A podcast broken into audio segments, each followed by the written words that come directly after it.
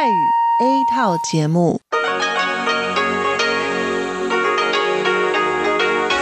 ที่นี่สถานีวิทยุเรดิโอไต้หวันอินเตอร์เนชันแนล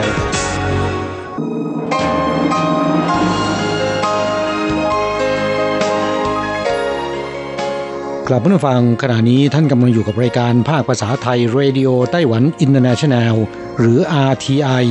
ออกกระจายเสียงจากกรุงไทเปไต้หวันสาธารณรัฐจีน เป็นประจำทุกวันนะครับ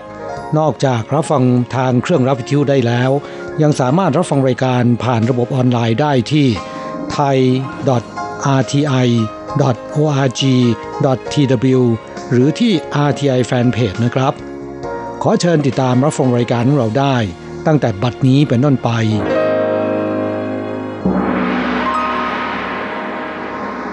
สวัสดีครับผู้ฟังที่รักและคิดถึงทุกท่าน กระผมอโศกศรีจันทร์พร้อมกับคุณอัญชันกลับมาพบกับผู้ฟังอีกเช่นเคยนะครับ ในช่วงของสโมสรผู้ฟัง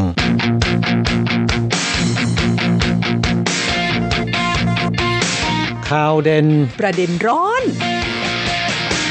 ครับเวลาผ่านไปรวดเร็วนะครับ ใกล้จะถึงปีใหม่แล้วนะค่ะ ช่วงนี้นั้นบรรยากาศรู้สึกว่าค่อยๆคึกคักขึ้นเรื่อยๆนะคะเนื่องจากว่าอากาศก็เริ่มหนาวเย็นคล้ายกับบรรยากาศในช่วงปีใหม่นะคะที่ผ่านมาในช่วงปีใหม่นั้น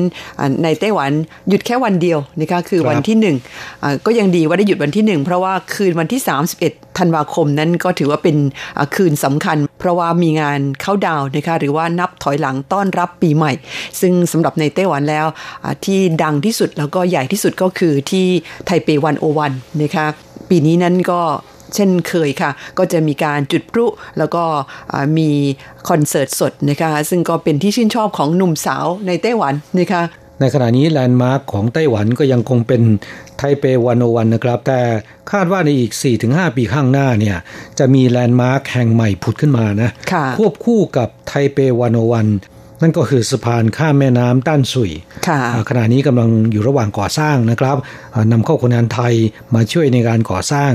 อ่าสัปดาห์ที่ผ่านมานี้ผมมีโอกาสได้ไปชมสะพานแห่งนี้ ซึ่งดูแล้วเนี่ยก็ยิ่งใหญ่แล้วก็สวยงามมากทีเดียวนะเขาบอกว่าเป็นสะพานที่อ่ามีเอกลักษณ์โดดเด่น ไม่เหมือนกับสะพานทั่วๆไปที่ไหนในโลกนะครับ ได้รับการจับตามองเป็นอย่างยิ่ง หลังจากสร้างเสร็จแล้วเนี่ยอาจจะมีการย้ายการจุดพลุปีใหม่เนี่ยไปเป็นที่ สะพานข้ามแม่น้ำต้านสุยก็ได้นะฮะค่ะ แต่ว่านั่นก็เป็นในอนาคตนะคะสำหรับในปีนี้นั้นยังคงเป็นที่ไทเปวันโอวันนะคะแต่ว่าก็ยังมีอีกหลายเมืองที่เขาจัดกันอย่างเช่นที่เกาสงไทจงนะคะเดี๋ยวนี้ก็กลายเป็นที่นิยมว่าช่วงวันส่งท้ายปีเก่าต้อนรับปีใหม่นั้น ต้องมีการจัดงานเข้าดาวกันนะคะ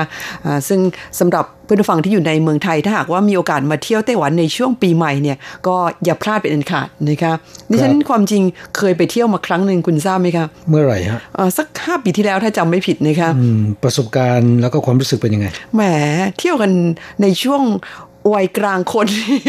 รู้สึกว่ามันไม่มันเหมือนช่วงหนุ่มสาวนะคะเพราะว่าอ่าการเที่ยวงานปีใหม่หรือว่างานเข้าดาวน์เนี่ยมันต้องเป็นคนที่มีพลังมากๆนะคะอย่างที่ไทเปวันโอวันนี่คืนวันส่งท้ายปีเก่านั้นเขาจะอ่าปิดถนนบริเวณรอบๆนะคะตั้งแต่ช่วงหัวค่ำเลยทีเดียว รถไฟฟ้านั้นยังวิ่งไปถึงเพียงแต่ว่าสถานีที่ไทเปวันโอวันนั้นคนแน่นมากนะคะ แล้วก็บางครั้งช่วงดึกๆเดี๋ยวเขาปิดเลย เปิดเฉพาะสถานีบริเวณใกล้เคียงนะคะดิฉันไปประมาณสักสามทุ่มกว่าๆเห็นจะได้ ก็ต้องลงที่สถานีใกล้ๆ เลือกไปลงที่สถานีหอรำลึกดรสุญญัตเซนนะคะซึ่งก็อยู่ไม่ไกลกันนะ ขนาดตรงนั้นก็คนเยอะมากเลยนะคะ ครับนอกจากเลยวัยแล้วนะฮะ คุณยังไปกับครอบครัว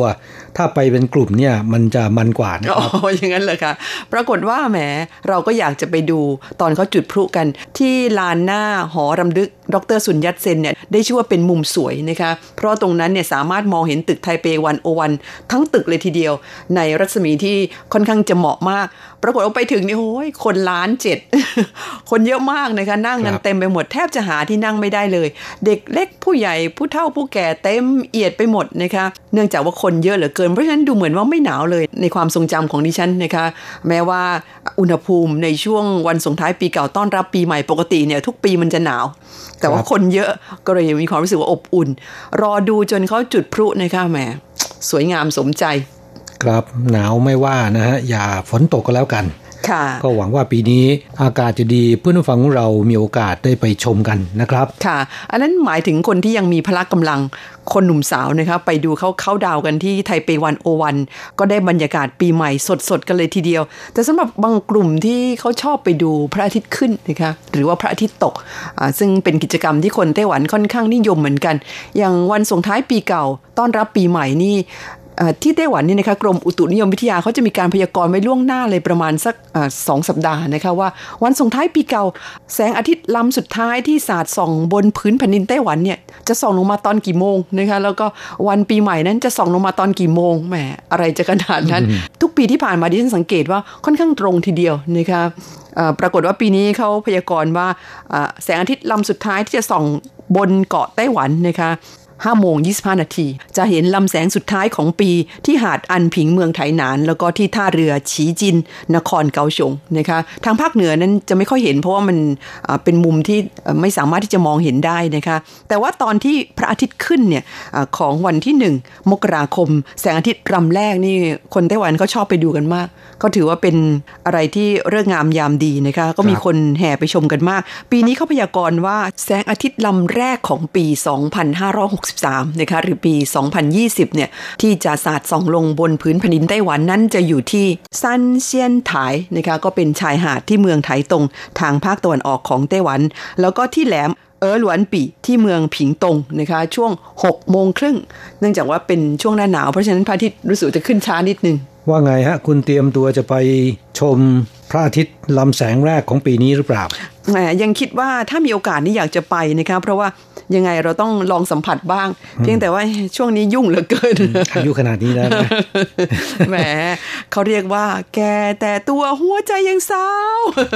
ครับก็เป็นผู้ที่มีความกระตือรือร้นดีนะครับน่านับถือนะฮะต้องไปเที่ยวกันบ้างนะคะ แล้วก็พูดถึงเรื่องเที่ยวนี่คนไต้หวันถือว่าเป็นกิจกรรมสำคัญนะคะครับเนื่องจากทำงานเหน็ดเหนื่อยมาตลอดทั้งปีนะครับ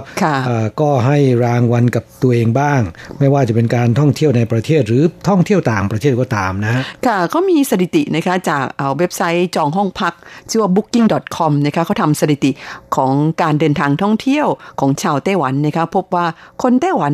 นิยมเดินทางท่องเที่ยวมากที่สุดในช่วงsummer นะคะอันนี้น่าจะเป็นเรื่องที่มีเหตุผล เพราะ summer นั้นเด็กๆ ได้หยุดพักไม่ต้องไปเรียนหนังสือ ที่เที่ยวกันมากที่สุดก็คือช่วง summer ประมาณเดือนกรกฎาคมถึงสิงหาคม รองลงมาก็คือช่วงวันหยุดตรุษจีน ซึ่งปีนี้เนี่ยมาเร็วนะคะคือในช่วงปลายเดือนมกราคม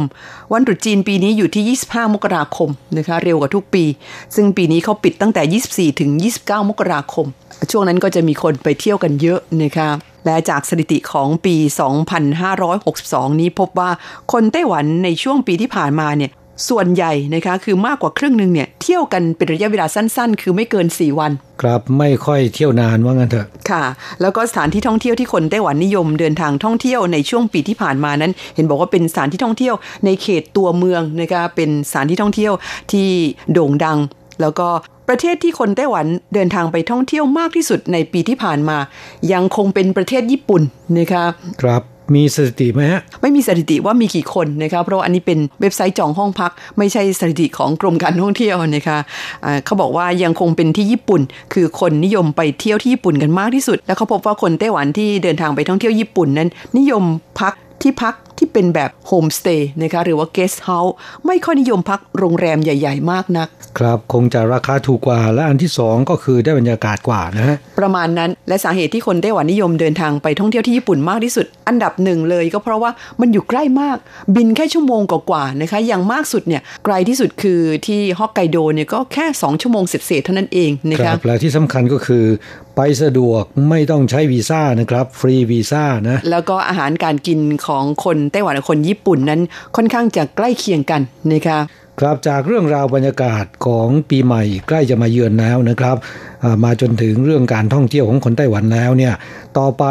เรามาดูความพยายามของไต้หวันนะครับ ที่แปลงตัวจากอดีตที่เป็นผู้ล่าและส่งออกตัวลิ่น จนแทบใกล้สูญพันธุ์นะครับ กลายมาเป็นปัจจุบันเป็นนักเรียนดีเด่นสำหรับการคุ้มครองและอนุรักษ์ตัวลิ่นนะค่ะตัวลิ่นเนี่ยบางคนเรียกว่าตัวนิ่มนะครับ เป็นสัตว์ป่าที่ใกล้สูญพันธุ์ โดยในช่วง 10 ปีที่ผ่านมานี้ คาดว่าทั่วโลกเนี่ยมีตัวลิ่นถูกล่าประมาณ 1 ล้านตัวนะครับ กลายเป็นสัตว์ที่อยู่ในภาวะเสี่ยงอย่างยิ่งที่จะสูญพันธุ์สำหรับในไต้หวันตัวลิ่นเป็นพันธุ์ที่เรียกว่าลิ่นจีนนะครับ ในอดีตเนี่ยหรือเมื่อประมาณ 4-50 ปีที่แล้วในไต้หวันเนื่องจากไม่มีกฎหมายคุ้มครอง มีการล่าตัวลิ่นอย่างเป็นล่ำเป็นสันเลยทีเดียวนะครับ โดยเฉพาะชนพื้นเมืองนะฮะเพื่อลอกเอาหนังส่งออกทำกระเป๋าหนังลิ่น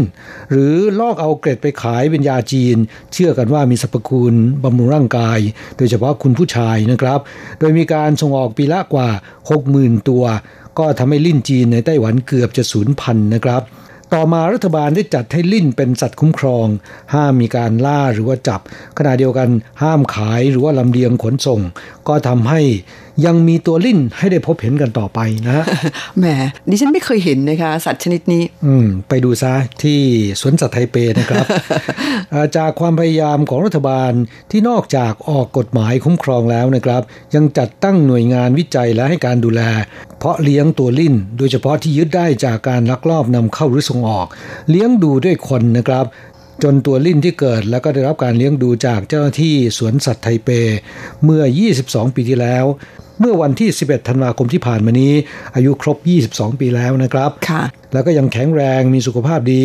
กลายเป็นตัวลิ่นเลี้ยงที่มีอายุยืนยาวที่สุดในโลก แล้วก็ไต้หวันได้รับการยอมรับว่าเป็นประเทศที่มีการคุ้มครองตัวลิ่นดีที่สุด เป็นนักเรียนดีเด่นของประเทศต่างๆโอ้ค่ะ ในเรื่องของการอนุรักษ์สัตว์ป่านั้นในหลายปีที่ผ่านมาไต้หวันเขาให้ความสำคัญมากขึ้นนะคะครับ เหตุที่การอนุรักษ์ไต้หวันทำได้ดีนะครับนอกจากมีการปฏิบัติตามกฎหมายอย่างเคร่งครัดแล้วเนี่ยก็ยังเป็นเพราะว่ามีการตื่นตัวในภาคประชาชน ในการอนุรักษ์สัตว์ป่าใกล้สูญพันธุ์โดยทั่วไปนะครับ โดยปรากฏพี่เลี้ยงตัวลิ่นเกิดขึ้นทั่วไต้หวัน มีการประชาสัมพันธ์ให้ชนพื้นเมืองที่นิยมล่าตัวนิ่ม หรือตัวลิ่นตามประเพณีเก่าแก่นะครับ เมื่อปี 2009 มีการสำรวจประชากรลิ่นในไต้หวันพบว่าพื้นที่ป่าโดยเฉลี่ยทุกๆ 100 เฮกตาร์นะครับ พบประชากรลิ่น 12.8 ตัวนะตัวเลขนี้ถือได้ว่าหนาแน่นที่สุดในโลกนะ ทุกวันนี้หากคุณอัญชัน และผู้ฟังของเราสนใจนะครับ อยากจะดูตัวลิ่นว่ามันเป็นแบบไหน ก็สามารถไปชมกันได้ที่แหล่งใหญ่สุดนะครับ ได้แก่ที่สวนสัตว์ไทเปนะฮะมีทีมงานที่เลี้ยงดูตัวลิ่นโดยเฉพาะ และตัวลิ่นที่เจ้าหน้าที่สวนสัตว์ไทเปเลี้ยงดูตั้งแต่แรกเกิด เมื่อปี 1997 ชื่อว่าลิ่นอ้วนอายุครบ 22 ปีแล้วเมื่อวันที่ 11 ธันวาคมที่ผ่านมานี้นะค่ะยังมีสุขภาพแข็งแรง มีน้ำหนักตัวเนี่ย ถึง 8 กิโลกรัม หนักกว่าน้ำหนักเฉลี่ยของตัวเลี่ยนทั่วไปนะครับ ที่ 5 กิโลกรัมนะฮะแล้วก็ได้รับการเลื่อนฐานะกลายเป็นลิ่นอากงไปแล้วนะเพราะว่าลูกสาวของลิ่นอ้วน ขณะนี้อายุ 5 ปีกำลังอยู่ในวัยเจริญพันธุ์กำลังจะมีลูกนะค่ะ บางคนพูดถึงตัวลิ่นเนี่ยอาจจะยังไม่รู้จักนะครับ ตัวลิ่นเนี่ยถูกจัดเป็นสัตว์มีแกนสันหลัง สัตว์เลี้ยงลูกด้วยนม มีรูปร่างคล้ายกับสัตว์เลื้อยคลานจำพวกเหี้ยหรือจระเข้นะครับ ผิวหนังปกคลุมด้วยเกล็ดแข็งคล้ายๆ กับสวมชุดเกราะ เพราะฉะนั้นในภาษาจีนจึงเรียกว่าชวนซันจาหมายถึงสัตว์ที่มีชุดเกราะสามารถทะลุทะลวงภูเขาไปได้นะฮะดูจากลักษณะภายนอกของเจ้าตัวลิ่นเนี่ยมันก็เหมือนกับรถหุ้มเกราะขนาดเล็กนะคะที่แบบขุดเข้าไปในภูเขาในทำนองนี้นะคะครับตัวลิ่นเนี่ยนะครับมีเล็บยาวนะฮะกินปลวกแล้วก็มดเป็นอาหารหลัก โดยใช้เล็บที่แหลมคม ตะกุยรังมด หรือว่าปลวก ตัวลิ้นเนี่ยก็จะใช้ลิ้นที่ยาวแล้วก็มีน้ำลายที่เหนียวเหนอะตวัดเข้าปากกินเป็นอาหาร ออกมาหากินในเวลากลางคืน กลางวันจะนอนหลับพักผ่อนนะไม่ทราบเมืองไทยมีหรือเปล่าน่าจะมีนะครับมีครับ แต่ว่าที่เมืองไทยก็มีการล่ากันค่อนข้างหนักนะในปัจจุบันเนี่ยตัวลิ่นรัฐบาลไทยก็จัดให้เป็นสัตว์คุ้มครองไปแล้วนะครับค่ะค่ะ ไม่ทราบเพื่อนฟังของเราเคยเห็นเจ้าตัวลิ่นกันบ้างหรือเปล่านะคะครับเรื่องนี้ก็ต้องขอความรู้จากคุณสุทัศน์ซับผู้นะครับ ผู้ที่พิทักษ์สัตว์ป่าอยู่ที่ ป่าแก่งกระจานนะฮะค่ะ แถวแก่งกระจานก็น่าจะมีสัตว์ประเภทนี้นะคะครับหากว่ามีความรู้ในด้านนี้เกี่ยวกับลิ้นไทยแล้วแล้วก็กรุณาเล่ามาให้ฟังบ้างนะครับแลกเปลี่ยนกันนะคะ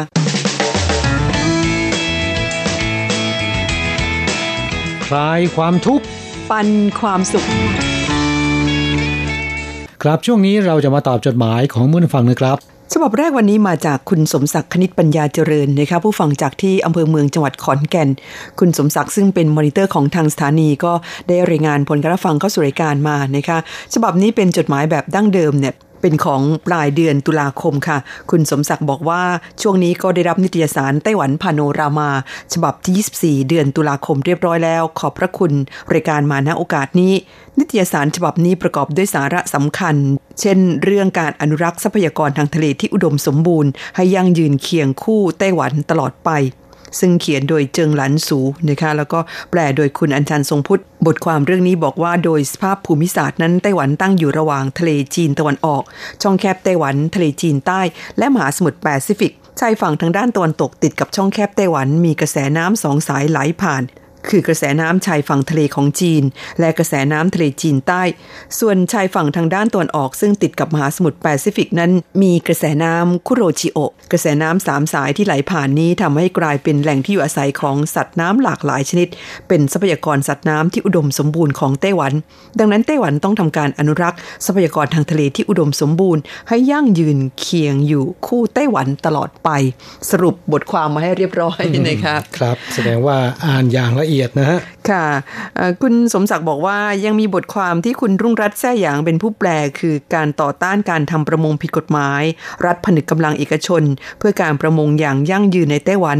ซึ่งไต้หวันเป็นหนึ่งใน 6 ประเทศที่สามารถจับสัตว์น้ำในน่านน้ำสากลได้มากที่สุดในโลก แต่ละปีมีผลิตภัณฑ์ไม่น้อยกว่า 7 0 0 0 0 0 ตัน โดยมีสัดส่วนการส่งออกกว่าร้อยละ80 ของปริมาณที่จับได้ทั้งหมด สร้างรายได้ให้กับไต้หวันมากกว่า 30,000 ล้านเหรียญไต้หวัน สถิติของกรมประมงไต้หวันชี้ว่า ไต้หวันเป็นประเทศที่มีอุตสาหกรรมการประมงขนาดใหญ่หนึ่งใน 20 ของโลก โดยสะพานปลาสู่เอ้า เป็นฐานสำคัญของการทำประมงนอกน่านน้ำไต้หวันครองแชมป์เจ้าแห่งการจับปลาซอริจากน่านน้ำในมหาสมุทรแปซิฟิกตอนเหนือ และการจับปลาทูน่าครีบยาว ในมหาสมุทรอินเดีย และมหาสมุทรแอตแลนติกใต้ โดยไต้หวันสามารถจับได้ในปริมาณที่มากที่สุดในโลก ดังนั้นการต่อต้านการทำประมงที่ผิดกฎหมายของไต้หวันจึงต้องดำเนินการเพื่อให้เกิดการประมงที่ยั่งยืนนะคะค่ะเกี่ยวกับเรื่องของการทำประมงนั้นในไต้หวันในช่วงหลายปีมานี้เนี่ยรัฐบาลรวมทั้งชาวประมงก็ให้ความสำคัญมากยิ่งขึ้นนะคะครับเนื่องจากว่าทรัพยากรทางทะเลร่อยหรอลงไปนะครับ แต่ไต้หวันเองก็เป็นเกาะกลางห้อมล้อมไปด้วยมหาสมุทรนะครับ เพราะฉะนั้นจึงต้องให้ความสำคัญกับ การอนุรักษ์ทรัพยากรทางทะเล และก็ช่วงหลายปีที่ผ่านมานี้นะครับ ด้วยความร่วมมือจากรัฐบาลและก็ทางภาคเอกชน ก็ทำให้ทรัพยากรที่ดูเหมือนว่าจะร่อยล้อลงไป ตอนนี้ก็ค่อยๆดีขึ้นแล้วนะฮะสถานการณ์เริ่มฟื้นฟูนะครับ ก็เป็นเรื่องที่น่ายินดีนะครับ นอกจากนี้แล้วนิตยสารเล่มนี้ยังมีเรื่องราวเกี่ยวกับเรื่องของการปั่นจักรยานนะคะสำหรับคนที่ชอบปั่นจักรยาน ซึ่งแปลโดยคุณธีระหยางเรื่องการผ่านพบของลมป่าและภูเขาไฟ บันทึกการเดินทางบนเส้นทางจักรยานชายฝั่งตอนเหนือของไต้หวันนะคะแล้วก็ยังมีเรื่องราวที่น่าสนใจเกี่ยวกับภาคเอกชนร่วมกันผลักดันนโยบายมุ่งใต้ใหม่ของไต้หวันนะคะก็ขอขอบคุณคุณสมศักดิ์ที่ได้ส่งจดหมายเข้าสู่รายการมา และดูเหมือนว่าคุณค่อนข้างจะชื่นชอบนิตยสารฉบับนี้ไม่น้อยนะคะครับหากว่าผู้ฟังท่านใดชื่นชอบแล้วก็ยังไม่ได้รับนะครับ ก็สามารถแจ้งความประสงค์เข้าสู่รายการได้นะ ทางรายการของเราได้รับอภินันทนาการจากสำนักพิมพ์ นิตยสารไต้หวันพาโนรามาจำนวนหนึ่ง เพื่อจะแจกให้กับเพื่อนผู้ฟังที่ชื่นชอบนะครับ ก็เขียนจดหมายแจ้งความประสงค์เข้าสู่รายการได้นะฮะจดหมายของผู้ฟังท่านต่อไปครับ เขียนมาจากทางภาคอีสานนะฮะที่จังหวัดศรีสะเกดนะครับอำเภอขุนหารตั้งจิโรธนานะครับ หรือเฉินจ้วงเมี่ยวนะครับ คุณอิทธิกรนั้นเขียนจดหมายเข้าสู่รายการฉบับนี้ก็เพื่อจะส่งผลการรับฟังมา 2 แผ่นด้วยกันนะครับ รวมทั้งหมด 14 วันนะฮะก็ต้องขอขอบพระคุณ คุณอิทธิกรเป็นอย่างยิ่งนะครับที่คอยติดตามรับฟังรายการ แล้วก็แจ้งผลการรับฟังให้เราทราบเป็นประจำนะฮะ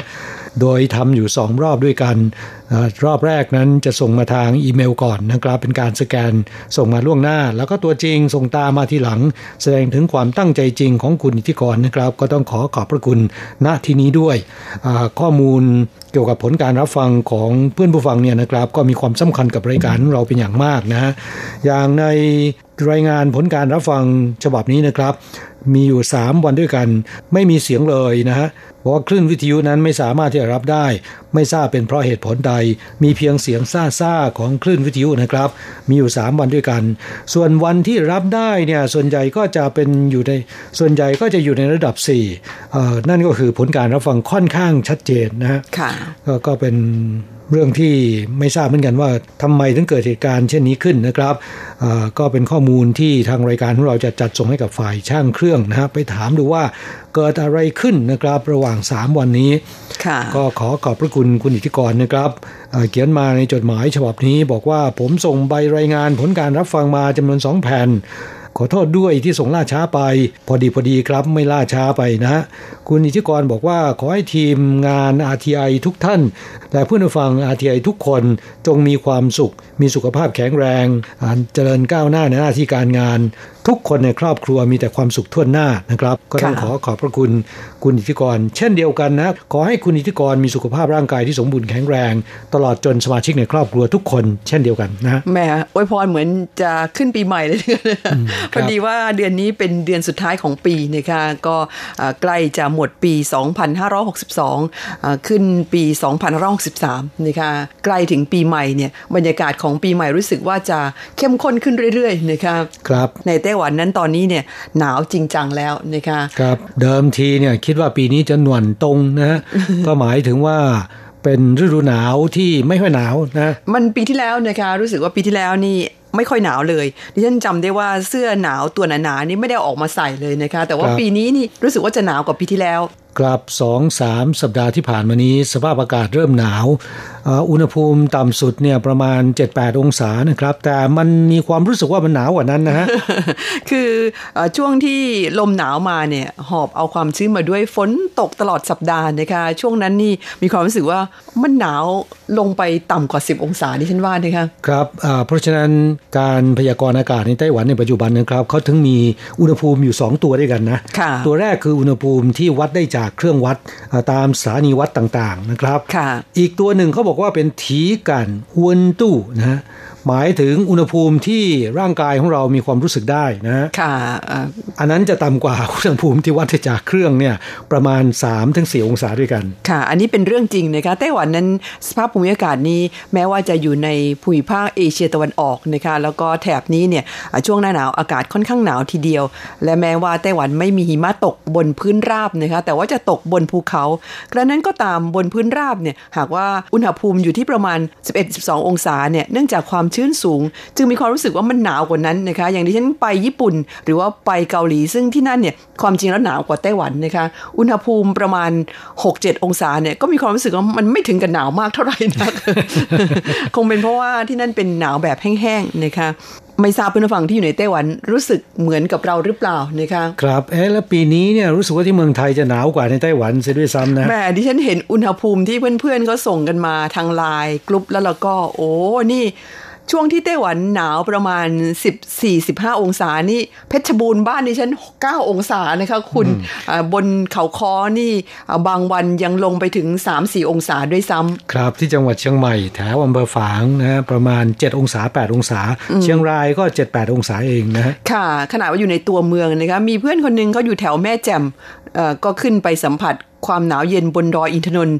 ระดับความสูง 2,500 เมตรนี่ที่นั่นนี่ศูนย์องศานะคะแล้วก็มีแม่คะนิ้งลงด้วย บ้านเราเดี๋ยวนี้ก็กลายเป็นเมืองหนาวไปแล้วนะคะอืมครับสภาพการเช่นนี้เมื่อหลายปีก่อนเนี่ยไม่เคยเกิดนะฮะค่ะแต่ว่าช่วงหลังๆ รู้สึกว่าจะหนาวขึ้นทุกปีทุกปีนะ กรุงเทพยัง 15 องศาเลยโหยเป็นอะไรที่แปลกมาก มาตอบจดหมายของผู้ฟังท่านต่อไปจากกรุงเทพคุณธีรพงศ์จิตการุณ ไม่ทราบว่าช่วงที่เอ่อเมืองไทยหนาวๆช่วงต้นเดือนธันวาคมนั้น บ้านคุณธีรพงศ์นี่ประมาณกี่องศานะคะอยู่แถวบางกอกน้อยใบรายงานผลการะฟังที่คุณธีรพงศ์ส่งเข้ามานั้นเป็นของช่วงเดือนกันยายนนะคะ ส่งเข้ามา 3 แผ่นด้วยกันขอบคุณเป็นอย่างมากนะคะ ผลการรับฟังที่คลื่น 9625 แล้วก็ 9415 นั้นชัดเจนดีนะคะในช่วงพักเช้าค่ะ ก็ขอขอบคุณเป็นอย่างยิ่ง แล้วก็ยังแจ้งมาว่าสรุปผลการรับฟังของสถานีวิทยุ RTI ภาคภาษาไทย ประจำเดือนกันยายน แล้วก็ต้นเดือนตุลาคม บอกว่าการกระจายเสียงภาคเช้าช่วง 7-8นาฬิกาขนาดคลื่น 9625 ผลการรับฟังอยู่ในเกณฑ์ดี แต่บางวันมีเสียงเบาลงโดยเฉพาะในช่วงครึ่งชั่วโมงหลังของรายการ ส่วนภาคกลางคืน 21นาฬิกาถึง 22นาฬิกาขนาดคลื่น 9415 นั้น ผลการรับฟังอยู่ในเกณฑ์ดีเช่นกันครับ9625 ในช่วง 4 ทุ่มถึง 5 ทุ่มเนี่ยก็รับฟังได้ดี แต่บางวันก็รับไม่ได้เลยนะคะครับก็ขอขอบพระคุณคุณธีรพงศ์นะครับ ที่รายงานผลการรับฟังให้เราทราบ อย่างสม่ำเสมอนะครับอ่าจดหมายของเพื่อนผู้ฟังท่านต่อไปจากที่คุณธัญพรนะครับจากแถวแถวๆอ่าพะเยานะฮะค่ะณธัญพรอดีตเป็นแรงงานไทยทำงานอยู่ที่ภาคใต้ของเกาะไต้หวันนะครับ ปัจจุบันครบ 14 ปีเดินทางกลับประเทศไทยไปแล้วค่ะแล้วก็ยังติดตามรับฟังรายการอยู่นะครับ เขียนจดหมายเข้าสู่รายการมาพูดคุยกับรายการบอกว่าสวัสดีเจ้าอาจารย์บ้านใหญ่อาทีไอทุกท่านบ่ได้เขียนจดหมายมาบ่อย เพราะว่ายังบ่อยอยู่ตัว ย้ายบ้านย้ายช่องอยู่ค่ะ สุขภาพก็ปรับตัวบ่ทันต่ออากาศที่เกิดขึ้น เกิดการแพ้อากาศขึ้น บอกว่าปัญหาก็เลยตามมาค่ะ ยังคิดถึงรายการแล้วก็เพื่อนอาทีไอทุกๆทท่านนะคะ หน้าหนาวแล้วดูแลสุขภาพด้วยบอกว่าฟังข่าวที่ว่าสาวินโด พาแฟนขโมยตู้เซฟของอาม่าเขาช่างกล้าทำนะ ใจถึงจริงๆแต่พวกเราคนไทยอย่าไปเรียนแบบ อย่างนั้นเลยดีกว่า อย่าเอาของเขามาเป็นของเรา มันบ่ดีครับก็ขอขอบคุณคุณธัญพรนะครับ ที่เดินทางกลับไปแล้วเนี่ยก็ยังไม่ลืมรายการ RTI นะฮะค่ะยังติดตามรับฟังรายการแล้วก็เขียนเป็นอีเมลเข้าสู่รายการนะครับสำหรับสภาพอากาศนั้นที่พะเยาน่าจะหนาวน่าดูนะค่ะ คิดว่าทางภาคเหนือเนี่ยแทบจะทุกจังหวัดนะคะครับ ส่วนข่าวที่คุณพูดถึงคือสาวอินโดกับแฟน ไปขโมยตู้เซฟของอาม่านั้น ก็เป็นข่าวที่รายการขุนพลแรงงานไทยนำเสนอไปนะครับเป็นข่าวที่ฟังดูแล้วเนี่ยก็ตลกนะสองคนไปขโมยเงินของอาม่าไม่สามารถงัดแงะตู้เซฟได้ยกไปทั้งตู้เลย แต่ยกไปแล้วมันเปิดไม่ออกงัดยังไงก็เปิดไม่ออกสุดท้ายโดนจับ เหมือนดูหนังที่เอ่อโจรประเภทที่ก้องก้องๆนะคะก็คือ ขโมยของไปไม่ได้แล้วก็โดนรวบตัวซะก่อน ครับเงินตั้ง2ล้านกว่านะโอ้าอาม่านี่รู้สึกดีใจมากนะครับ เพราะว่าเงินแต่ละบาทแต่ละสตางค์เนี่ยได้มาจากการขายผัก ในตลาดสดแต่ละวันนำไปเก็บไว้ในตู้เซฟนะโอ้โหนี่ไม่ยอมฝากธนาคารนะคะเนี่ยนี่ยังดีรู้จักซื้อตู้เซฟมาใส่เงินอาม่าบางคนนี่ซุกไว้ตามตู้เสื้อผ้า หรือว่าใต้เตียงมั่งอะไรมั่งนะคะถ้าเป็นแบบนั้นนี่โดนขโมยไปแล้วนะฮะเออแสดงว่าอาม่าคนนี้ยังถือว่าค่อนข้างไฮเทคอยู่นิดหน่อยครับนะคะก็เป็นเรื่องราวของแรงงานต่างชาติในไต้หวัน ซึ่งระยะหลังๆ มาดิฉันก็สังเกตว่าแหมวิรกรรมต่าง ๆ นี่พี่ไทยเรานี่ลดน้อยไปเยอะนะคะมีชาติอื่น ๆ นี่แซงหน้าไป ครับสาเหตุอาจจะเนื่องมาจากว่าคนงานไทยลดจำนวนน้อยลงนะฮะค่ะวีรกรรมต่างๆ ที่ไม่ค่อยดีเนี่ยนะฮะมันก็เลยถูกชาติอื่นแย่งซีนไปแหมปล่อยเขาแย่งไปเถอะค่ะซีนแบบนี้นะคะครับ และสำหรับคุณธัญพร ซึ่งอดีตนั้นก็เป็นแฟนประจำในรายการ ส่งจดหมายมาแทบจะทุกวันนะคะโดยเฉพาะส่งมาทางอีเมล ก็เป็นหนึ่งในผู้อนุบาลทำงานครบสัญญากลับเมืองไทยไปแล้ว ไม่ทราบว่าตอนนี้ที่เมืองไทยนั้นประกอบอาชีพอะไรอยู่นะคะถ้าหากว่าวันนี้คุณรับฟังรายการเนี่ยก็กรุณาเขียนมาเล่าให้ฟังบ้างว่า กลับไปแล้วเนี่ยสภาพการที่บ้านเป็นอย่างไรบ้าง แล้วก็ตัวคุณเองเนี่ยตกลงสร้างบ้านได้กี่หลังนะคะเพราะว่ามาอยู่ตั้ง 14 ปี ครับ หวังว่าจะได้รับจดหมายของคุณธัญพรฉบับใหม่ในเร็วๆนี้นะครับค่ะคุณผู้ฟังเวลาในรายการของเราวันนี้หมดลงซะแล้วนะคะเราทั้งสองคงต้องอำลาไปก่อนเอาไว้สัปดาห์หน้ากลับมาตอบจดหมายของผู้ฟังกันต่อ แล้วก็ผู้ฟังที่รับฟังรายการอยู่อย่าลืมนะคะมีเวลาว่างก็ช่วยกันส่งจดหมายเข้าสู่รายการมาพูดคุยกับผู้จัด หรือว่าถามปัญหาที่เกี่ยวกับไต้หวัน หรือเกี่ยวกับภาษาจีนอะไรก็ได้นะคะครับหรือแม้นจะเล่าประสบการณ์ก็ยินดีนะครับ เวลาในรายการวันนี้หมดลงซะแล้ว เราทั้งสองต้องกล่าวคำอำลากับผู้ฟังไปชั่วคราว จะกลับมาพบกันใหม่ที่เก่าเวลาเดิมในสัปดาห์หน้าสำหรับวันนี้ สวัสดีครับ สวัสดีค่ะ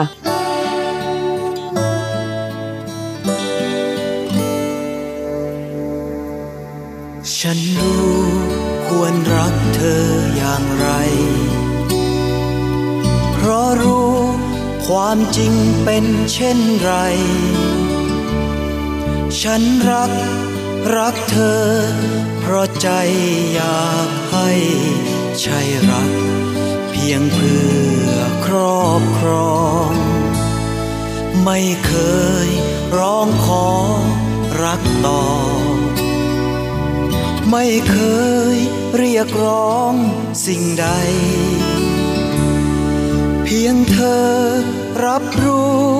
มีฉันคอยห่วงใย สิ่งนั้นมันมากมายเกินพอ ขอเพียงได้คิดถึง แค่นี้ก็สุขใจ แม้เธออยู่ไกลแสนไกล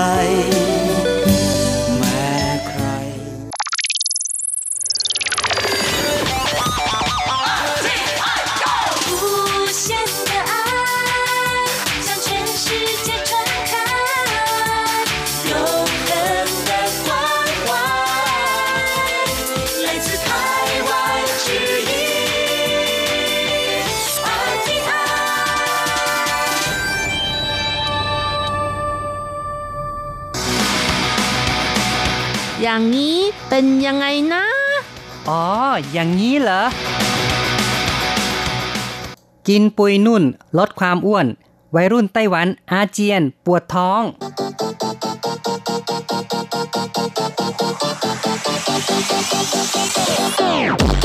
อย่างนี้คุณจะว่ายังไง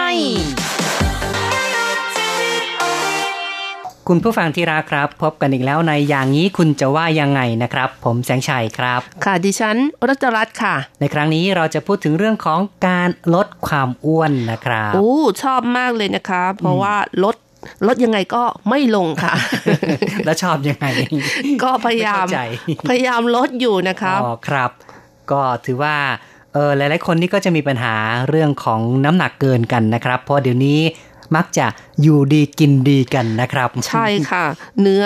เอ่อมากกว่าผักผลไม้ซะอีกนะครัคะบแถมยังไม่ได้ออกกำลังกายกันด้วยนะครับกินแล้วก็นั่งนั่งนอนนอนๆดูทีวี เล่นมือถือนะครับ ค่ะ เมื่อพลังงานที่ร่างกายได้รับมากกว่าพลังงานที่ใช้ออกไป ก็ส่งผลทำให้เกิดภาวะอ้วนนั่นเองนั่นค่ะน่ะสิครับ มีไขมันสะสมอยู่ในปริมาณมากกว่าปกติ แล้วก็ สิ่งที่ตามมาก็คือทำให้มีปัญหาเรื่องอ๋อสุขภาพค่ะ ครับอืมใช่เลยนะครับค่ะก็มักจะทำให้เป็นโรคความดันบ้างโรคอ่อเบาหวานเบาหวานเป็นต้นอย่างแล้วเงี้ยก็ตามด้วยโรคหัวใจแล้วก็สุดท้ายกินยาเยอะๆก็ตามด้วยโรคไตแล้วก็ตายนั่นน่ะสิวายตายวายเลยเนาะแหมนะครับอืมพูดทำเล่นไปได้ อันนี้ก็เป็นสิ่งที่ควรตระหนักกันทุกคนนะคะครับ เนื่องจากว่าภาวะความอ้วนนี่บางทีก็เกิดจากกรรมพันธุ์นะอ๋อก็มีส่วนเหมือนกันนะครับค่ะ แล้วก็เกิดจากความเครียดก็ส่วนหนึ่งด้วยนะคะ บางคนบอกว่าฉันแค่ดื่มน้ำก็อ้วนแล้วอะ่ะอืมหรือครับว่าสูดลมก็อ้วนแล้วใช่ก็ไม่รู้จะทำไงดีนะคะ บางคนก็เป็นโรคอ้วนนะครับทานนิดเดียวก็อ้วนเอาอ้วนเอาก็มีเหมือนกันนะครับค่ะถ้าเราจะตรวจเช็คว่าเรานี้อ้วนหรือไม่นะคะทำไงคะ ก็เดี๋ยวนี้เขานิยมใช้ BMI กันนะคอ๋อรับ BMI ก็คือ Body Mass Index ใช่นะครัคะบ Body Mass Index นะครับ ก็เป็นการนำเอาน้ำหนักของร่างกายที่เป็นกิโลกรัมค่ะนะครับ แล้วก็หารด้วยส่วนสูงส่วนที่เป็สูนงเมตรอ๋อเป็นนะคเมรับตรนะคะ หารสองครั้งนะ ไม่ใช่ค่ะครั้งเดียวนะครับ สมมุติว่าเอ่อคุณแสงชัยเนี่ย ความสูง 160 แล้วก็น้ำหนักเท่าไหร่นะคะเอ่อหกสิบสี่64อ๋อก็เอา 64 เนี่ยหารด้วย1.60 1.60 แล้วก็ได้เท่าไหร่แล้วก็หารด้วย 1.60 อีกนะครั้คะงหนึ่งแล้วก็ผลลัพธ์ก็คือได้เท่าไหร่คะอ่าเท่าไหร่เอ่ย ก็ 25 ค่ะเฮ้ยรู้สึกว่าพอดีมั้งใช่ค่ะเขาบอกว่าถ้าน้ำหนักเกินมาตรฐานก็คือเออมากกว่า 25 หรือว่าเท่ากับ 25 โอ้อืม แสดงว่ากำลังจะเกินนะคะ จัดเป็นภาวะแบบอ้วนกลมนิดนิดๆหนึ่งครับ ก็เรียกว่าต้องระมัดระวังมากขึ้นนะครับค่ะก็จริง ๆ แล้วเนี่ย BMI ก็ถือว่าเป็นสิ่งที่หลาย ๆ คนนำมาคำนวณกัน แล้วก็เชื่อถือได้เหมือนกันนะครับค่ะเกณฑ์มาตรฐานปกติของคนเอเชียก็ประมาณ 18.5 จนถึง 22.9 นะคะ ถ้าคุณมี BMI อยู่ช่วง 23 ถึง 24.9 ก็ถือว่าน้ำหนัก เออเกินมาตรฐานไปนิดนึง อ๋อ แสงชัยนี่ก็เกินไปนิดหนึ่งเหมือนกันเนาะนะครับ โอ้รู้สึกว่าราชรัฐนี่ก็เกินไปหน่อยนึงเหมือนกันนะ อืมนะนะครับคงไปไปตามเป็นไปตามวัยเป็นไปตามการนะครับอืมเป็นตามกรรมที่เกิดจากการบริโภคมากเกินไปใช่ไหมคะก็ด้วยนะครับ เพราะฉะนั้นต้องระมัดระวังในการรับประทานหน่อยนะครับ ซึ่งจริง ๆ แล้วนะคะเขาก็บอกว่าโรคอ้วนนี้มีอยู่ 2 ชนิดด้วยกัน ก็คือชนิดที่ 1 อ้วนแบบลูกแอปเปิลหรือว่าอ้วนลุงพุงนะคะ อ๋อเนาะกลมๆปุ๊กๆ ที่ตรงพุงนะครับค่ะ คือมีการสะสมของไขมันบริเวณกลางลำตัว และอวัยวะภายในช่องท้องมากเกินไปทำให้เสี่ยงต่อการเกิดโรคแทรกซ้อนต่างๆ อย่างเช่น โรคเบาหวาน โรคหลอดเลือดหัวใจเป็นต้นนะคะ แล้วก็อีกแบบหนึ่งก็คืออ้วนแบบลูกแพร คือมีการสะสมของไขมันบริเวณสะโพกและน่องมากเกินไปค่ะ อืม คืออ้วนในช่วงล่างมากกว่านะครับค่ะ บางคนเนี่ยน่องนี่ใหญ่แล้วก็น่องคล้ายกับโต๊ะสนุกเลยนะคะ ครับ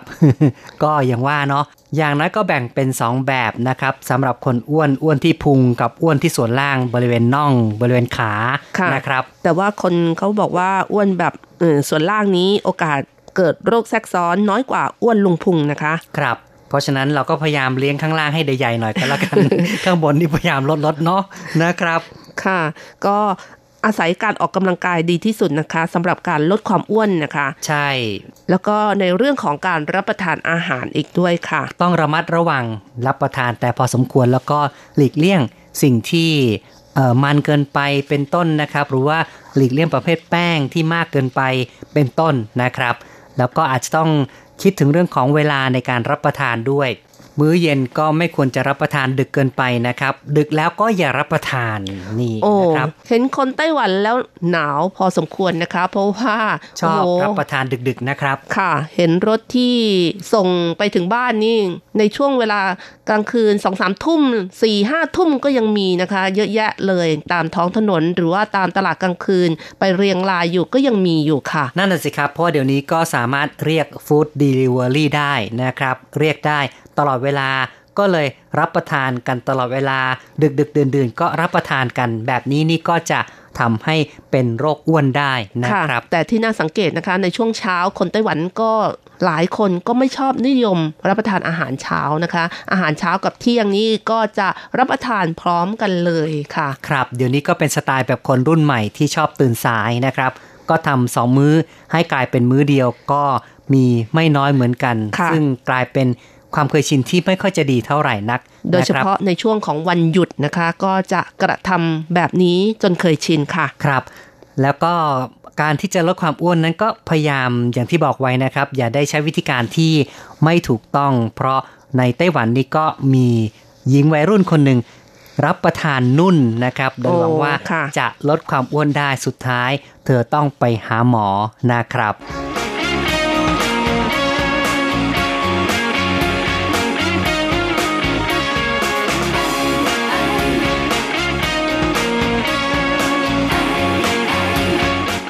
กินนุ่นลดความอ้วนได้ ข่าวสารเท็จนี้ทำให้วัยรุ่นหญิง นักเรียนมัธยมคนหนึ่งในไต้หวันหลงเชื่อ ในเวลาหนึ่งปีที่ผ่านมาเธอกินผ้าห่มเกือบหมดหนึ่งผืนทำให้อาเจียนปวดท้องต้องไปหาหมอ ลิวปัวเอินกรรมการบริหารสมาคมป้องกันโรคอ้วนบอกว่าใยผ้าห่มไม่ใช่ปุ๋ยนุ่นแท้ มีใยสังเคราะห์อาจทำให้ลำไส้อุดตัน หรือลำไส้ทะลุ วัยรุ่นหญิงยังกินเส้นใยผ้าพันคอด้วย คุณอาจเห็นว่าเป็นเรื่องเหลือเชื่อ แต่คนที่อยากผอมจะใช้วิธีการต่างๆ นักร้องหยางเซาหยุนเคยอ้วน 108 กิโลกรัมเกือบตายเพราะการลดความอ้วน ฉันกินไข่แมลงไปซื้อที่ประเทศไทย กินเข้าไปตับอักเสบรุนแรง สมาชิก girl band ของเกาหลี มีหน้าไม่กินอาหาร 12 วัน กินแต่น้ำมะนาว น้ำอัดลมทำให้เวียนหัว IU ดื่มแต่น้ำ5วันเพื่อลดความอ้วน การทำแบบนี้อาการเบาอาจเพียงแค่ขาดสารอาหาร แต่อาการหนักอาจถึงชีวิตได้ แพทย์บอกว่า ควรออกกำลังกายสัปดาห์ละ 3 ครั้ง ครั้งละ 30 นาที หัวใจเต้น 130 ครั้งต่อนาที ควรงดเครื่องดื่ม งดของกินเล่น คำนวณแคลอรี่ของอาหารที่รับประทาน ร่างกายจึงจะเพรียวและแข็งแรง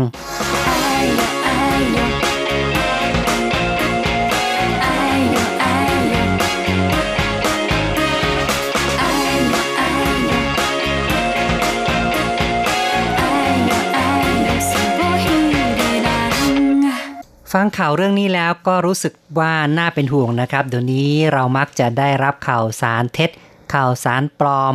ทางอินเทอร์เน็ต ทางเว็บไซต์อะไรมากมายเนี่ย ถ้าว่าเราเสพข่าวแล้ว เราไม่ไตร่ตรองให้ดี ก็อาจจะเกิดผลเสีย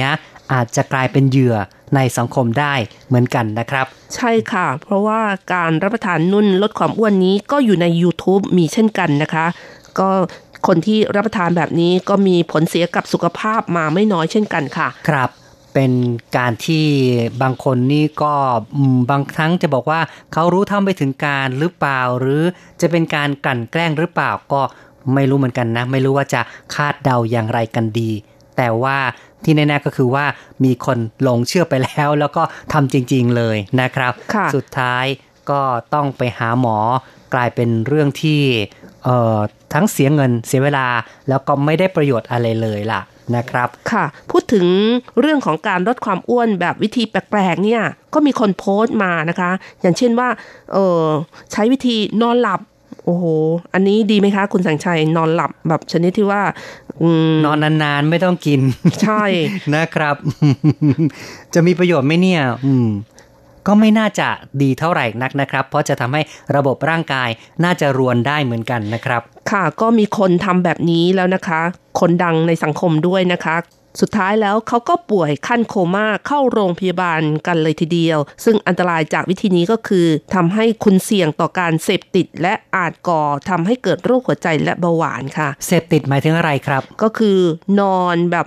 เขาเรียกว่าวิธีการ sleeping beauty diet นะคะครับโดยเชื่อว่าการนอนช่วยทำให้เราไม่กินอาหาร และใช้ยาระงับประสาทเป็นเครื่องมือช่วยในการนอนหลับระหว่างวันและเลี่ยงการกินอาหารค่ะอ๋อการใช้ยาด้วยก็เลยอาจจะเป็นเรื่องของการเสพติดยาด้วยใช่ค่ะนะครับ เพราะฉะนั้นก็เป็นวิธีการที่อันตรายนะครับ อีกวิธีการหนึ่งก็คือเอ่อลดอาหารด้วยการดูดบุหรี่นะคะ โอ้โห วิธีการนี้ได้แนวคิดมาจากแคมเปญโฆษณาบุหรี่นะคะ อืม นี่ก็เป็นแบบที่ว่า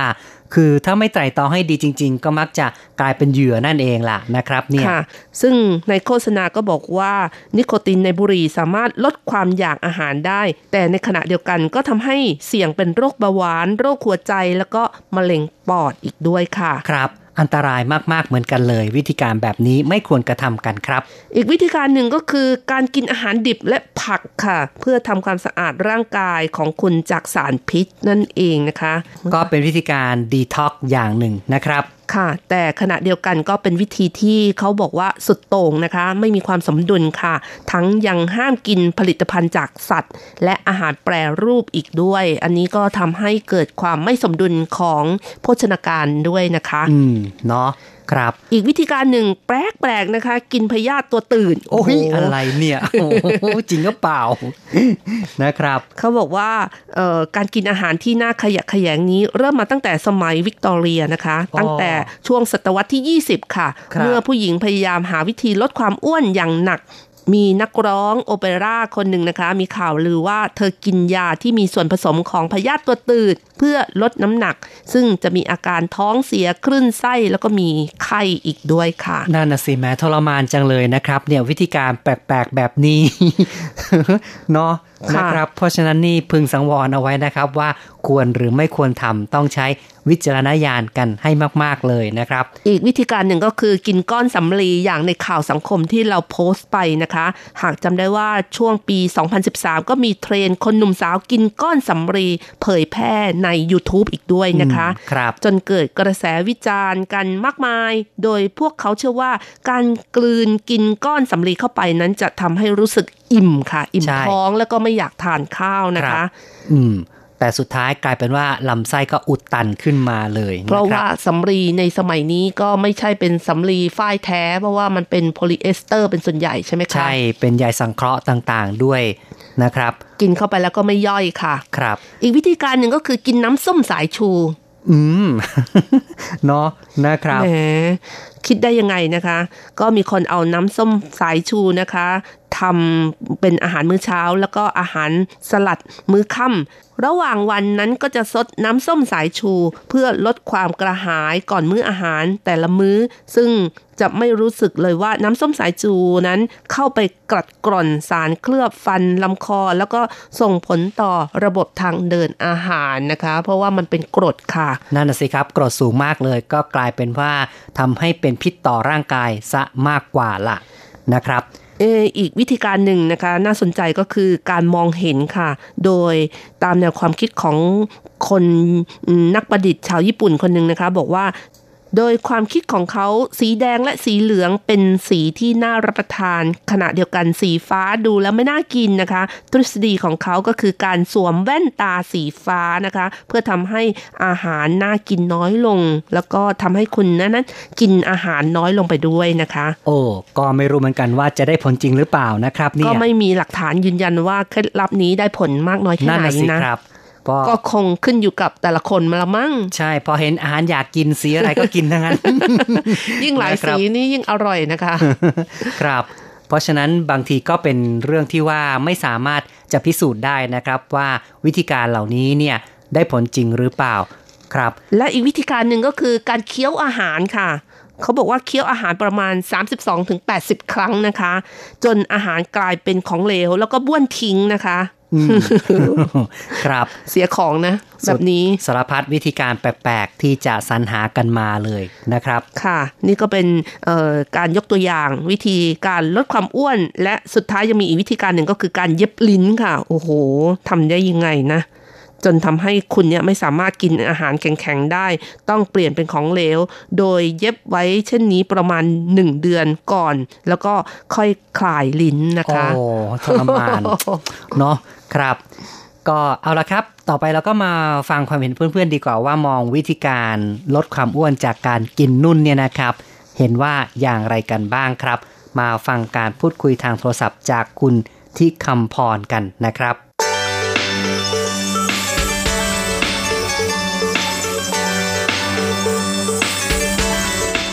อยากลดความอ้วนโดยการกินนุ่นอืมแล้วก็นั่นน่ะไปสิอุดตันในท่อ ในลำไส้ ในลำไส้ครับอ๋อมีความเห็นว่ายังไง อืมอ๋อไม่รู้จะพูดยังไงเนาะนะครับ คือคนคิดได้ก็ไม่รู้จะพูดยังไงละถ้าคุณที่คำพรนี่เคยมีความรู้สึกว่าอยากจะลดความอ้วนไหมครับเออลดตั้งแต่ต้นปียันท้ายปีลดตลอดค่ะ ก็ลดไม่ได้สักทีเหรอทำไมอะ ก็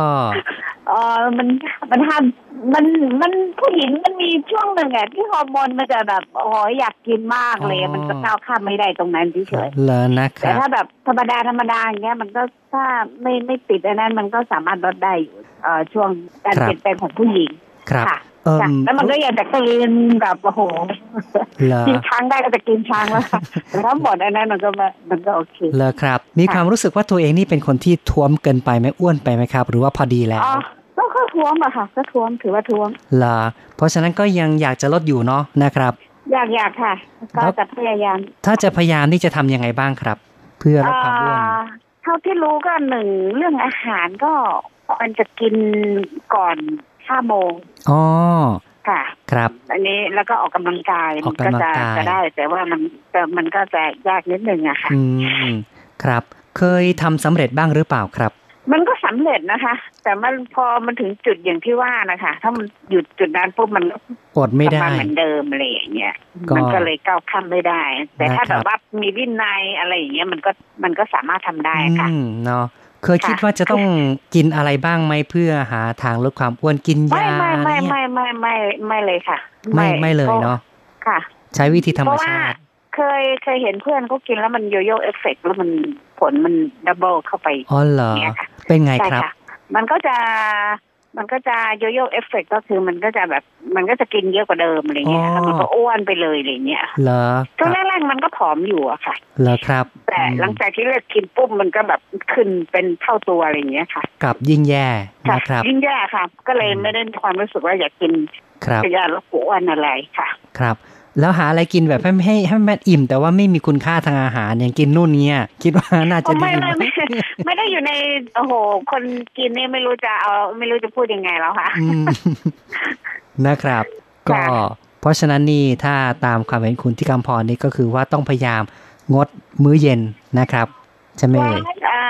อาจจะอาอาจจะอาจจะเลื่อนเลื่อนเวลาให้แบบเช้าเร็วนิดหนึ่งอะไรอเร็วย่างเงี้ยขึ้นค่ะอืมใช่ ก็ไม่ค่ะถึงกับต้องลดแต่ว่าให้มันเร็วขึ้นเท่านั้นเอง ใช่ค่ะใช่ค่ะใช่ไหมครับอืมค่ะเน้นผักเน้นปลาอะไรอย่างเงี้ยค่ะแล้วออกกำลังกายมันก็ลดได้ แต่ว่าอ่าอย่างที่บอกอะค่ะ ครับครับถ้าก้าวคำตรงนั้นได้มันก็โอเค มันก็ลดได้ ใช่เนาะก็นี่ก็ถือว่าใช้วิธีธรรมชาติ แล้วก็คิดว่าคงจะไม่เกิดผลข้างเคียงนะครับ ค่ะครับ ก็ขอบคุณที่คุยกับเรานะครับ ค่ะด้วยความยินดีค่ะ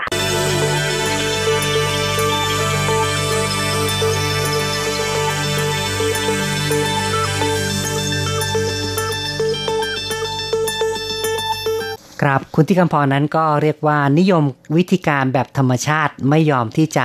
รับประทานของแปลกๆเนาะนะครับ ค่ะ ก็ใช้วิธีควบคุมอาหารใช่ไหมคะ ครับ ก็เป็นสิ่งที่ดีค่ะ ต่อไปนะคะเราก็มาฟังความคิดเห็นจากคุณผู้ฟังท่านอื่นกันบ้างค่ะ มาเริ่มกันที่ Facebook กันนะคะก็คุณนาเดียนะคะ เขียนมาบอกว่านั่นสิ หาวิธีการลดความอ้วนสารพัดแต่ทำไมไม่คิดถึง ว่าจะวิ่งหรือออกกำลังกายกันบ้างแปลกเนอะนั่นน่ะสิครับเนี่ยอืมค่ะคุณนาวีนะคะบอกว่ายอมทำอะไรแปลกๆเสี่ยงเสี่ยงที่ยังไม่แน่ว่าได้ผลข้างเคียงจะเป็นยังไง แต่ที่ได้ผลแน่ ๆ คือผอมสุขภาพดีคือออกกำลังกายไม่ค่อยจะยอมทำกัน เพราะฉะนั้นเราก็ต้องออกกำลังกายกันให้มากหน่อยนะนะครับ คุณเมทิยานะคะ เขียนมาบอกว่า เออ น้องคิดได้ไง ไปออกกำลังกายไม่ง่ายกว่าหรือนั่นน่ะสิเนาะออกกำลังกายน่าจะง่ายกว่านะ ครับ คุณแองกอยนะคะ บอกว่าแค่ไม่กินเยอะก็ผอมแล้ว นั่นนี่อ๋อนี่ก็วิธีการอย่างหนึ่งนะครับ รับประทานให้น้อยลงก็ผอมได้แล้วนะครับ ต่อไปฟังความคิดเห็นจากทางอีเมลกันบ้างค่ะ คุณมาลีนะคะ เขียนมาบอกว่า ทั้งอ่านและดูคลิปเรื่องนี้แล้วทำให้เรามีความรู้สึกของสาวๆเหล่านั้นนะคะว่า คนส่วนใหญ่ก็อยากจะสวยดูดี ความผอมก็เป็นส่วนหนึ่งของการดูดีได้ แต่การกินนุ่นเพื่อลดความอ้วน เพิ่งเคยได้พบได้เห็นเป็นครั้งแรกนะคะอ๋อในเนื้อข่าวไม่ได้บอกว่าเอ่อวัยรุ่นคนนี้กินนุ่นไปหนึ่งปีแล้วช่วงเวลานั้น เธอผอมลงจริง ๆ ใช่ไหมคะโอ้ น่าจะผอมลงนะ ไม่อย่างนั้นเธอคงไม่กินต่อเนื่องถึงหนึ่งปีอืมแล้วหลังจากนั้นแพทย์ทำยังไงคะ ต้องล้างท้องไหมคะ ต้องผ่าตัดออกหรือสามารถให้ถ่ายออกได้เอง อยากรู้ต่อจังเลยครับก็เชื่อว่าแพทย์คงจะมีวิธีการรักษานะครับ ซึ่งเชื่อว่า คงจะมีทั้งการให้ยาหรืออะไรก็ตามแต่ละนะครับ ค่ะ ก็รักษาไปตามอาการแล้วก็มีการแนะนำให้เอ่อใช้วิธีการอื่นอะไรอย่างนี้เป็นต้นนะครัคะบต่อไปค่ะ อาจารย์เกษมทั้งทองนะคะ เขียนมาบอกว่า คนอ้วนแล้วอยากผอมน่าเห็นใจนะครับ และมักจะเป็นเหยื่อของการโฆษณาชวนเชื่อในรูปแบบต่างๆ ที่คนทั่วไปคาดไม่ถึง การกินปุยนุ่นก็เป็นอีกตัวอย่างหนึ่งจากหลายๆตัวอย่าง ความอ้วนไม่ได้เป็นกันง่าย ๆนะครับ อย่างผมตอนเริ่มทำงานอายุ 24 ปี น้ำหนัก 52 กิโลกรัม ตอนเกษียณอายุ 60 ปี น้ำหนัก 65 กิโลกรัม หลังจากนั้นอีก 4 ปี น้ำหนักเป็น 73 กิโลกรัม หมายความว่า 4 ปีทำน้ำหนักเพิ่มปีละ 2 กิโลกรัม ถ้าเป็นเช่นนี้ตอนอายุ 80 ปีคงจะ 105 กิโลกรัมแน่ๆเลยอืมคิดแล้วก็กลุ้มไปหาอะไรกินดีกว่า ก็ไม่แน่เสมอไปนะค่ะนะครับ เพราะว่าจริง ๆ แล้วเนี่ยพอยิ่งแก่เนี่ยบางทีเนี่ยกลับกลายเป็นว่าน้ำหนักจะลดลง แล้วก็จะผอมลง ไม่แน่เหมือนกันนะคะ ขึ้นอยู่กับเอ่อกิจกรรมของแต่ละวันแล้วก็การรับประทานอาหารด้วยนะคะ ไม่มีการควบคุมหรือว่าไม่มีการสลายพวกพลังงานออกไปนะคะ ครับ บางทีอาจจะมากกว่า 105 กิโลกรัมก็ได้แหมครูอาจารย์ซะแล้วนะครับเนี่ยอ่าครับค่ะ ต่อไปนะคะ คุณเมสันเอี่ยมศรีนะคะ เขียนมาบอกว่า วัยรุ่นอยากสวยอยากคุณดี แต่ขี้เกียจออกกำลังกาย การออกกำลังกายอย่างสม่ำเสมอ เป็นวิธีที่ลดความอ้วนที่ดีที่สุด เช่นว่ายน้ำวิ่งเดินเร็ว ปั่นจักรยาน เลือกอาหารที่มีประโยชน์ ไม่ตามใจปากและต้องมีวินัย ขยันสักหน่อยเท่านั้น ลดความอ้วนได้แน่นอน คิดได้ไง ใครสั่งสอน จะลดความอ้วนด้วยการกินปุยนุ่นครับแหมอืมอย่าเนาะอย่าทำอย่างนี้เลยเนาะใช่ออกกำลังค่ะกายดีกว่านะครับอย่างคุณเมสันนี่อื้อหือรู้สึกว่าเป็นคนที่มีวินัยกับตัวเองนะคะ ในเรื่องของการรับประทานอาหารผักเอ่อมีการโพสต์ลงใน Facebook บ่อย ๆ นะคะ แล้วก็ออกกำลังกายยกน้ำหนัก โอ้โห ฟิตฟิตฟัดฟัดอะไรคือมีต้องมีรูปฟัร่าดด้วยเหรอ คือฟิตก็พอเนาะรูปร่างฟิตสมส่วนเลยนะนั่นคะน่ะสิครับอืมค่ะ ก็ดีนะคะ ก็ขอให้คนอื่นทำตามบ้างนะคะ จะได้สุขภาพดีเช่นกันค่ะ ใช่เลยครับ ต่อไปค่ะ คุณชัยนรงค์นะคะ เขียนมาบอกว่า เธอคงคิดว่าถ้ากินของเบาๆ แล้วน้ำหนักตัวก็คงจะเบาตามมั้งอ๋อคิดแบบง่าย ๆเลยนะครับนุ่มมันเบากินแล้วน้ำหนักน้ำหนักตัวก็จะได้เบาตามค่ะนะครับ ซึ่งความจริงมันก็ไม่ได้เป็นอย่างนั้นล่ะนะครับความจริงเธอก็คงดูจาก YouTube แน่เลยนะคะ เป็นวิธีการหนึ่งที่ลดความอ้วน โดยไม่ต้องไปเสียตังค์ที่บ้านก็มีเออ มีมีผ้าผ้าห่ห่มมอยู่แล้วนะคะนะครับคุณแม่ก็ไม่รู้นะคะ มาอยู่วันหนึ่งก็ เอ๊ะทำไมผ้าห่มมันหมดไปแล้ว ครับแหมก็เรียกว่าเธอก็มีความพยายามจริง ๆ นะครับ รับประทานอยู่ตั้งเออเป็นปีเลยนะ จนผ้าห่มทั้งผืนนี่ก็ใกล้จะหมดไปแล้ว แล้วเพลินว่าป่วยขึ้นมาซะก่อนนะครับ ถึงต้องกลับไปหาหมอ แล้วก็รู้ว่าเป็นเพราะว่าเธอรับประทานปุ๋ยนุ่นเข้าไปละนะครับ โดยสรุปนั้นถ้าหากว่าเราอยากจะมีหุ่นที่ดีส่วทรงที่ดีนั้นแพทย์ก็บอกแล้วแหละนะครับ ออกกำลังกายอย่างน้อยก็สัปดาห์สัก 3 วันนะครับ แล้วก็ต้องให้การสูบฉีดของโลหิตนั้น อยู่ในระดับที่พอเหมาะนะครับ อัตราการเต้นหัวใจก็ 130 ครั้งเนี่ยนะครับ ก็อยู่ในระดับที่เหมาะสมนะครับ ค่ะ แล้วก็รับประทานอาหารที่มีประโยชน์กับร่างกายนะคะ ไม่ควรรับประทานอาหารที่รสจัดหลงในรูปรสกลิ่นเสียงอะไรอย่างนี้ เอ้ย เสียงไม่มีนะคะ ครับ ก็เป็นสิ่งที่ไม่ดีอย่างฟาสต์ฟู้ดนะคะ อาหารสำเร็จรูปเบเกอรี่ ขนมขบเคี้ยวน้ำอัดลมทั้งหลายนะคะ ก็เป็นวัฒนธรรมการกินที่ผิดแล้วก็ตกยุคไปแล้วค่ะ ใช่ครับ ต้องรักษาสุขภาพกันดีๆหน่อยเนาะนะครับ จะได้มีความสุขนะครับ ไม่งั้นเนี่ยถ้าเกิดว่าเจ็บป่วยไป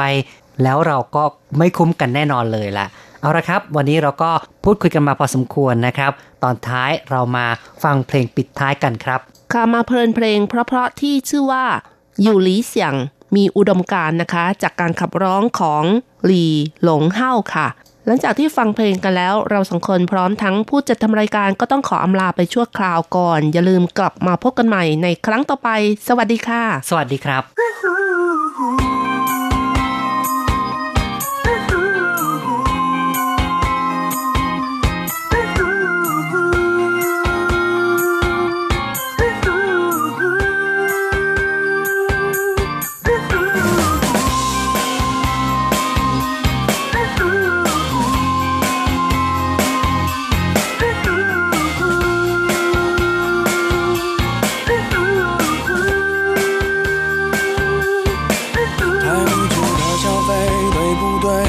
也不睡，每一句说的对，也很对。这个年岁，有爱的人不追，还斗嘴，显得般配。有时也为自己感到惭愧，穿的也不算贵，黑白灰，尽量自卑，被自己往里推，动动嘴也能后退，总会被动吃亏，不防备，甚至有罪。我现在要开始表现伤悲和承认理亏，人文和法规，其实都算是有理想，都是非，其实我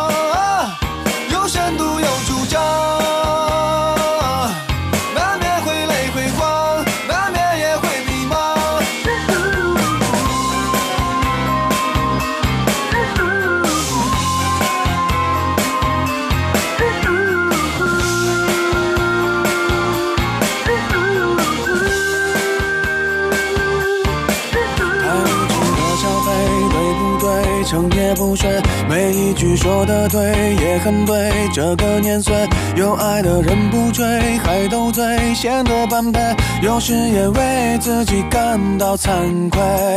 穿的也不算贵，黑白灰，尽量自卑，被自己往里推，动动嘴也能后退，总会被动吃亏，不防备，甚至有罪。我现在要开始表现伤悲和承认理亏，人文和法规其实都算是有理想，都是非其是妄。